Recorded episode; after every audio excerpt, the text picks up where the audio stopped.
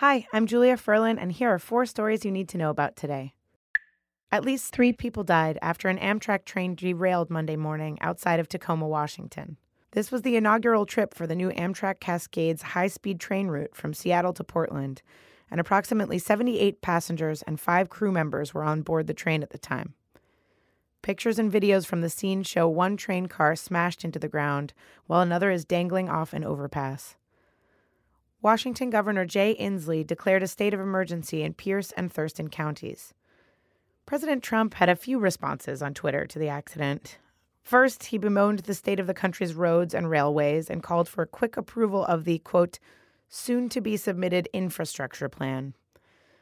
And then a few minutes later, he added that his thoughts and prayers were with those involved in the accident. We're recording this at five p.m. on Monday, so some of the details may have changed by the time you hear this.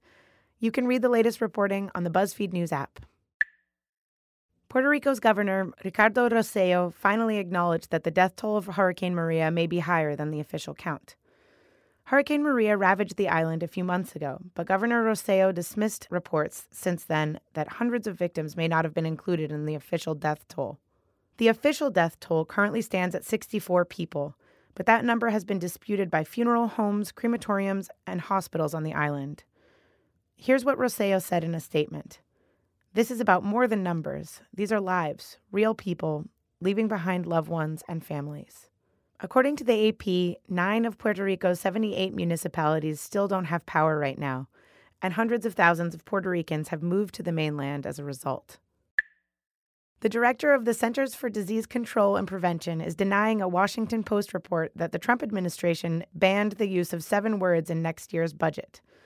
The seven words were vulnerable, entitlement, diversity, transgender, fetus, evidence-based, and science-based. In a statement sent to BuzzFeed News, C D C Director Brenda Fitzgerald said, quote, there are no banned, prohibited, or forbidden words at the C D C, period. An unnamed Health and Human Services official also told the health news website Stat that it wasn't accurate to say that those words were banned, and that budget analysts were told that some words might be more useful in winning support from Congress. Scientists, clinicians, and researchers were alarmed by the original report. They've been concerned by what they consider to be non-scientific policies coming out of the Trump administration, including the rollback of the E P A.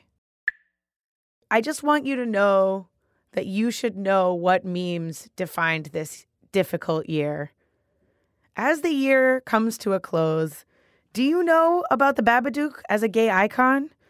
Do you know what happened right in front of this woman's salad? Have you seen Salt Bae put salt on things? And I want you to know about this important moment, which words truly cannot capture. The pin goes and the poop boom.